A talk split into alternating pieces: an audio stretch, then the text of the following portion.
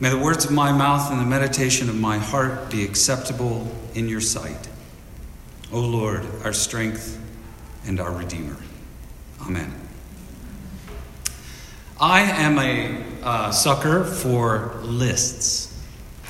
Um, you know, top 50 this, best five of all time. I, I realize they usually are meaningless, they take us nowhere, they lack nuance. When you lack nuance, you open yourself up to uh, criticism and attack. I get that, but still, I Google lists. So I was thinking this week uh, with the reading, I was thinking about my top five all time uh, children's Bible stories. Okay? Now, I'm sure we have, there's going to be debate around this. You probably won't hear the rest of the sermon. You're going to be thinking about the top five, what your top five will be. But I'll give you my top five, starting with number five, okay? Here we go. Top five children's Bible stories. First one Zacchaeus and Jesus. It's a good one, right? No? Probably because of the song. Zacchaeus was a wee little man, which is redundant, by the way, wee and little. Um, what was the lesson that I was talking taught in that story? By the way, the thing about Zacchaeus, um, the Greek is ambiguous. We don't know if Zacchaeus was the short one or if Jesus was the short one. Okay, that's legit. All right, mind blown right there. Again, you're not going to hear anything else I say. That's what you'll walk away with. Who's the short one? That's what I learned in church today. All right, what's the lesson in Zacchaeus and Jesus? I mean, work really hard to get to Jesus. Climb trees if you have to. You know, that's what we teach our kids. That's number five. Number four, Noah's Ark. Not really sure why. Probably because of the rainbow. After the rain comes the rainbow. Isn't that nice? Do you realize how violent and tragic that story is? My goodness. And in spite of that, there's an entire line of decorations for babies' nurseries around Noah's Ark themes. Imagine explaining to a child that their room is decorated with a story about how a flood came and killed everyone. Good night, rest well. Goodness me. Uh, number three, feeding of the 5,000. What's the lesson there? What do we tell our kids? Share your lunch.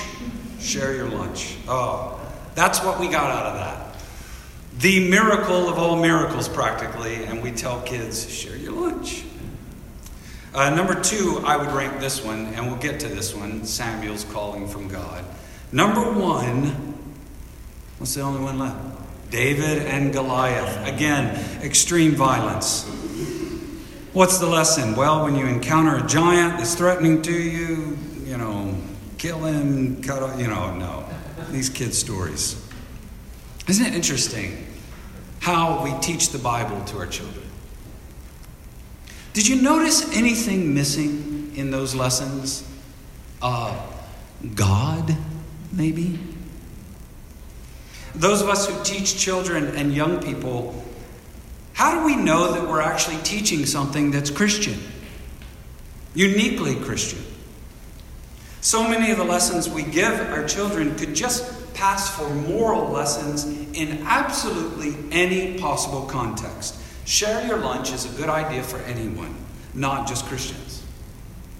So, surely the Bible has much more for us than this. Surely God's call to Samuel in the middle of the night isn't merely an episode in getting our little children to sit up and pay attention and listen to the big voices in their lives. It's got to be more. Life's bigger than that, it's deeper than that, it's much more complicated. And when life hits us squarely between the eyes, what we want and what we need is a depth of experience with the living God to know that our lives rest in the one who stands in for us, who has made us, who has redeemed us. And in doing that, it's not that we get all our questions answered, but rather the one who created us also brings us into participation with the life of God Himself. Our life, connected to the life of the living, all powerful, all knowing, all loving God. This is the meaning of our existence. That's what our children need to hear and know. And somehow, in spite of this profound miraculous mystery, we still manage to sanitize God to the point that Jesus, Jesus is nothing more than an ancient therapist who doles out advice when we're in a quandary. People often talk about how to get young people back into the church or how to keep them in the church. And what a lot of us are tempted to do in that situation is to think less about God and more about ourselves is the recipe for success. But 20 somethings I found to be highly educated and very bright, and they are not duped by the lowest common denominator or an effort toward being shallow. If the church can't offer this generation or the world our ultimate need, that deep relationship with the powerful, dangerous, loving God, then why would we bother at all? Now, I don't mean that church should be a bully and should beat people over the head with strong leadership like some people have. But rather, I mean, we must really be honest about who God is.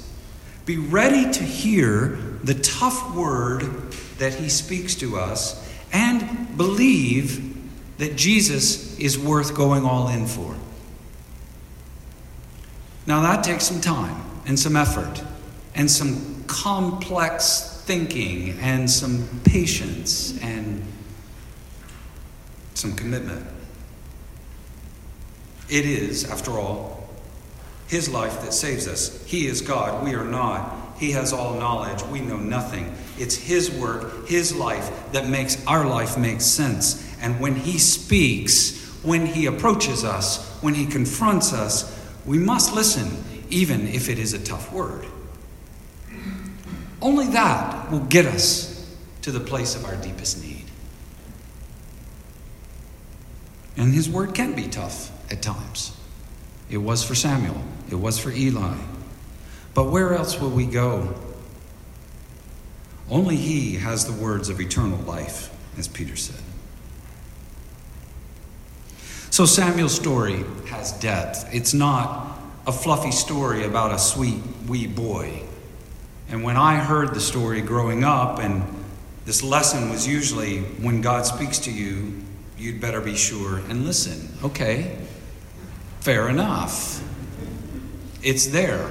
There are lots of other great things in this text, too. Like, for example, the correct usage of lie and lay, which is a challenge for our society. If you want to know the past tense of lie, read the story of Samuel. It's of great benefit. But the problem with looking at the story in just that simple way is that it doesn't seem to be the point that the author is making. Rather, the message that Samuel received was terrible news for the old established priest who's in power in Israel and is Samuel's boss. It seems to me that's what the author wants us to hear, among other things. And really, all through chapters 1 through 4 in 1 Samuel, there is a power shift going on amongst God's people, and it begins in the church with the clergy. Have you ever noticed how easy it is for people, not us, we don't do this, how easy it is for people to spend most of the time taking the splinters out of the eyes of those outside the church and ignoring the logs that are in our own eyes. Have you noticed that? I know we don't do that, but some of these Christian people do. God doesn't overlook those logs in his church, in his pastors, in his clergy. In fact, he tends to be much tougher on us, the church, his people, than he is on those who haven't yet found their way into the church. And we do just the opposite. It would be very easy to cast verbal stones at all the people around us out there, given the events of the past few days in our city and country. But God seems much more intently focused on His church than He does on all of that. He seems to be fully committed to beautifying us and sanctifying His church, much more so than we seem to be. God is much more interested in our sanctification than we are. That's always how it was with Israel, and it's how it is for us today. Okay, so what do we need to hear in this story? A quick summary. The chapter begins by telling us that the word of the Lord was rare in those days. God was quiet routine, the established order of things, that's all people could see when it comes to God. The Word of God wasn't very vivid or noticeable. It was a day when people went to tabernacle and there was lots of worship, lots of preaching, lots of religion, but it seemed that all of that, with the intended central focus conspicuously absent God Himself. And people, especially the clergy of the day, if you read chapter 2 of 1 Samuel describing Eli's sons, they were not captivated by God. Eli was the priest. He was old. He was established. He had the pedigree. He was a descendant of Aaron, the first high priest. And as an old, established, credible priest, he stands between the people and God. That is a position of power and authority. He is quite a fellow in quite a position. Remember, there was no king at this time, so it didn't get more prominent than Eli. But in spite of this older, established generation that's in power, the Word of God is still very rare, very quiet. By the way, we'd be wise not to equate the silence of God with the absence of God. It may seem that in the middle of pandemics and cultural wars and pastoral resignations and rapid church decline and climate change and poverty and homelessness, those who experience homelessness, and on and on and on, it may seem that God is absent. And we'd be mistaken to think that. He may be silent, or better, he may be whispering, but absent he is not. In the middle of the night, the word of the Lord arrives, but to everyone's surprise, it doesn't come to the man in charge. I wonder if Eli was insulted by that. And I also wonder why he didn't get up and say, Samuel, I'll come with you and listen, and I'll respond for you. He just stepped back. The priest, the high priest of the day, stepped back and just said, Okay, you listen. Interesting. I don't know what to make of all of that. But it doesn't come to Eli. It comes to a boy who is responsible to be merely a doorkeeper in the house of God. The author tells us in verse 7 that Samuel wasn't sure what was going on because he had never received a message from the Lord before. Eli had, his sons had, but not Samuel. Eli and his sons had ignored the message they received, but Samuel did not. And the message that God gave the doorkeeper wasn't an easy one to hear. Eli was his mentor, his priest, a father of sorts for all practical purposes. And God said, Tell him I'm going to carry out judgment on him, and even his sacrifices will do nothing to change my mind. Wow. The word of the Lord was rare in those days, but when it arrived, it was a word of judgment. a word of judgment for the credible, religious, established generation. We might say the church. Ouch. Have you ever heard someone say, Yes, Jesus, especially those who are not familiar with the Christian faith, yes, Jesus taught so many good things and loved people and lived real kindness. We should be more like him. And I always want to say to those folks, Have you ever read anything he said? Have you ever read the Bible? He was disruptive. And God tends to do that, especially when it comes to his own people. Hmm. On nearly every page of the Bible, it seems that God is always doing something new. He's creating, transforming, tearing down, surprising, recreating. Apparently, there's something about us and our world that requires that sort of divine imposition. It's almost like we're having a relaxing float on the river of life, confident that we understand the issues and that our way is the high road, and God's word breaks into us, into our established and hyper religiosity, and it turns our world upside down. We sang earlier, I love the song, All Things New. Be careful what you pray for. God can be disruptive. Jesus tells a scholar and leader of the clergy, Nicodemus, that he's going to have to be born all over again if he's going to get into the kingdom of God. Back through the birth canal you go. There's nowhere else to turn. That's your only hope. Start all over, Nicodemus. That's how bad off you are. Jesus rebuked his disciples so often that it gets comical, and even called one of them Satan lest we think this is a generational problem for older people. It was the rich young ruler who was saddened by Jesus' teaching because it just seemed utterly unreasonable and outside the realm of, pers- of, of, uh, of possibility to give up everything that we have and that we deserve and give it away to those who don't deserve it and he went away sad. Maybe we're beginning to get more to the heart of the matter, and you've been waiting a while for that, I know. It's, it's not so much Jesus or the idea of God that bothers us or anybody else, it's what he has to say that's tough to take. And he says some strange things. In this text, there's some bizarre things particularly in chapter 2 leading up to chapter 3.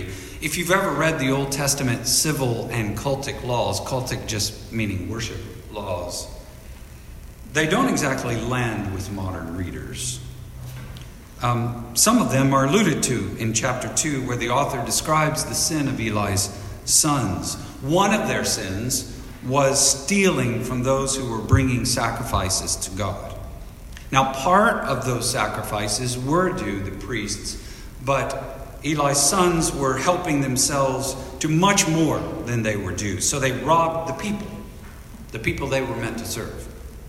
And then, verse 16, strange, causes us to raise an eyebrow when, when God gets very angry with the sons because they would take the meat before the fat had been burned off which was a requirement, a sacrificial requirement for worship to God. God says, before you eat anything, you have to burn the fat off the meat. That's mine. Okay. and we look sideways at that one.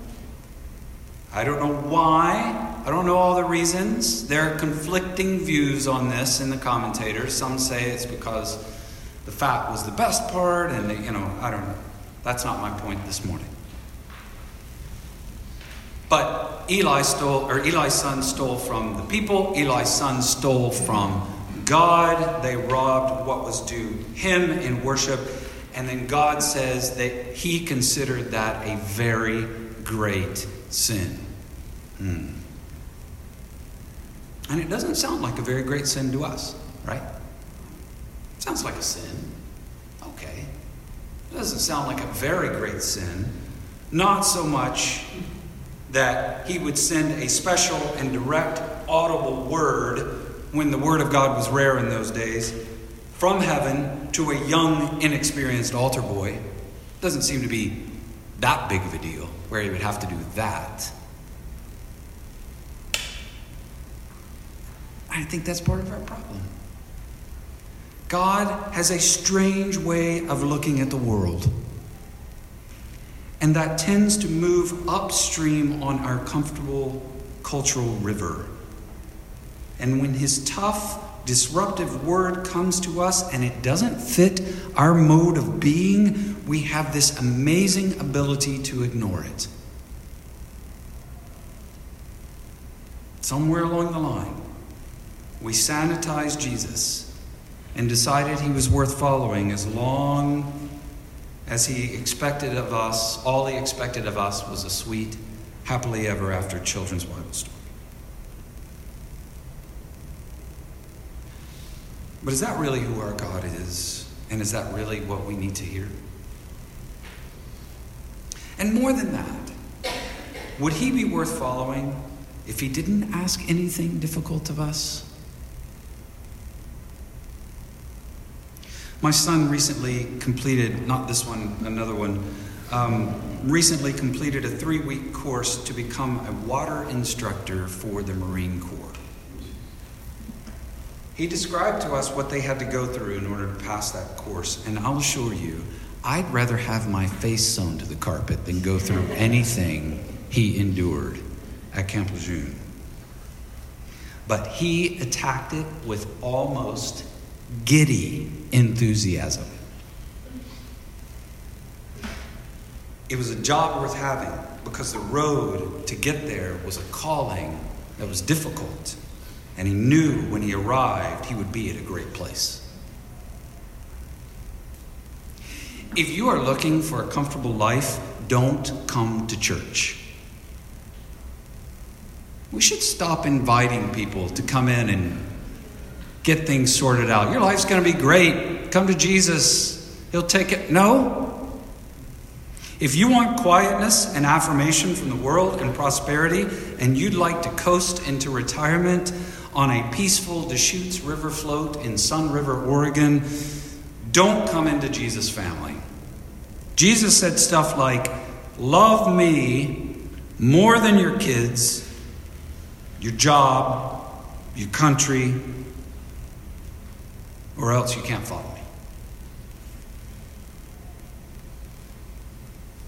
He said stuff like, You can't have any other gods except for me, which means you can't worship a flag or your child's athletic ability or church buildings or bulletins or orders of worship or the pastor or the way we've always done things.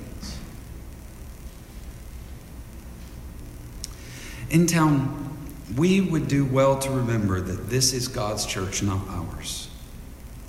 And when things go wonky in His church, He takes it personally. And He is determined to set it right, even if it requires a tough word. Ultimately, a loving word, but a tough one. The day of the tragedy of 9 11, a reporter encountered this couple who were standing near ground zero. They were weeping, they were grieving the loss of their daughter. The reporter stumbled through the interview and said, Well, I'm sure you'll go to your place of worship this weekend and receive some comfort. And the woman responded, No, we will not be going to our place of worship this weekend. See, we're Christians, and we know that Jesus requires us to forgive our enemies, and we're not quite ready to do that yet.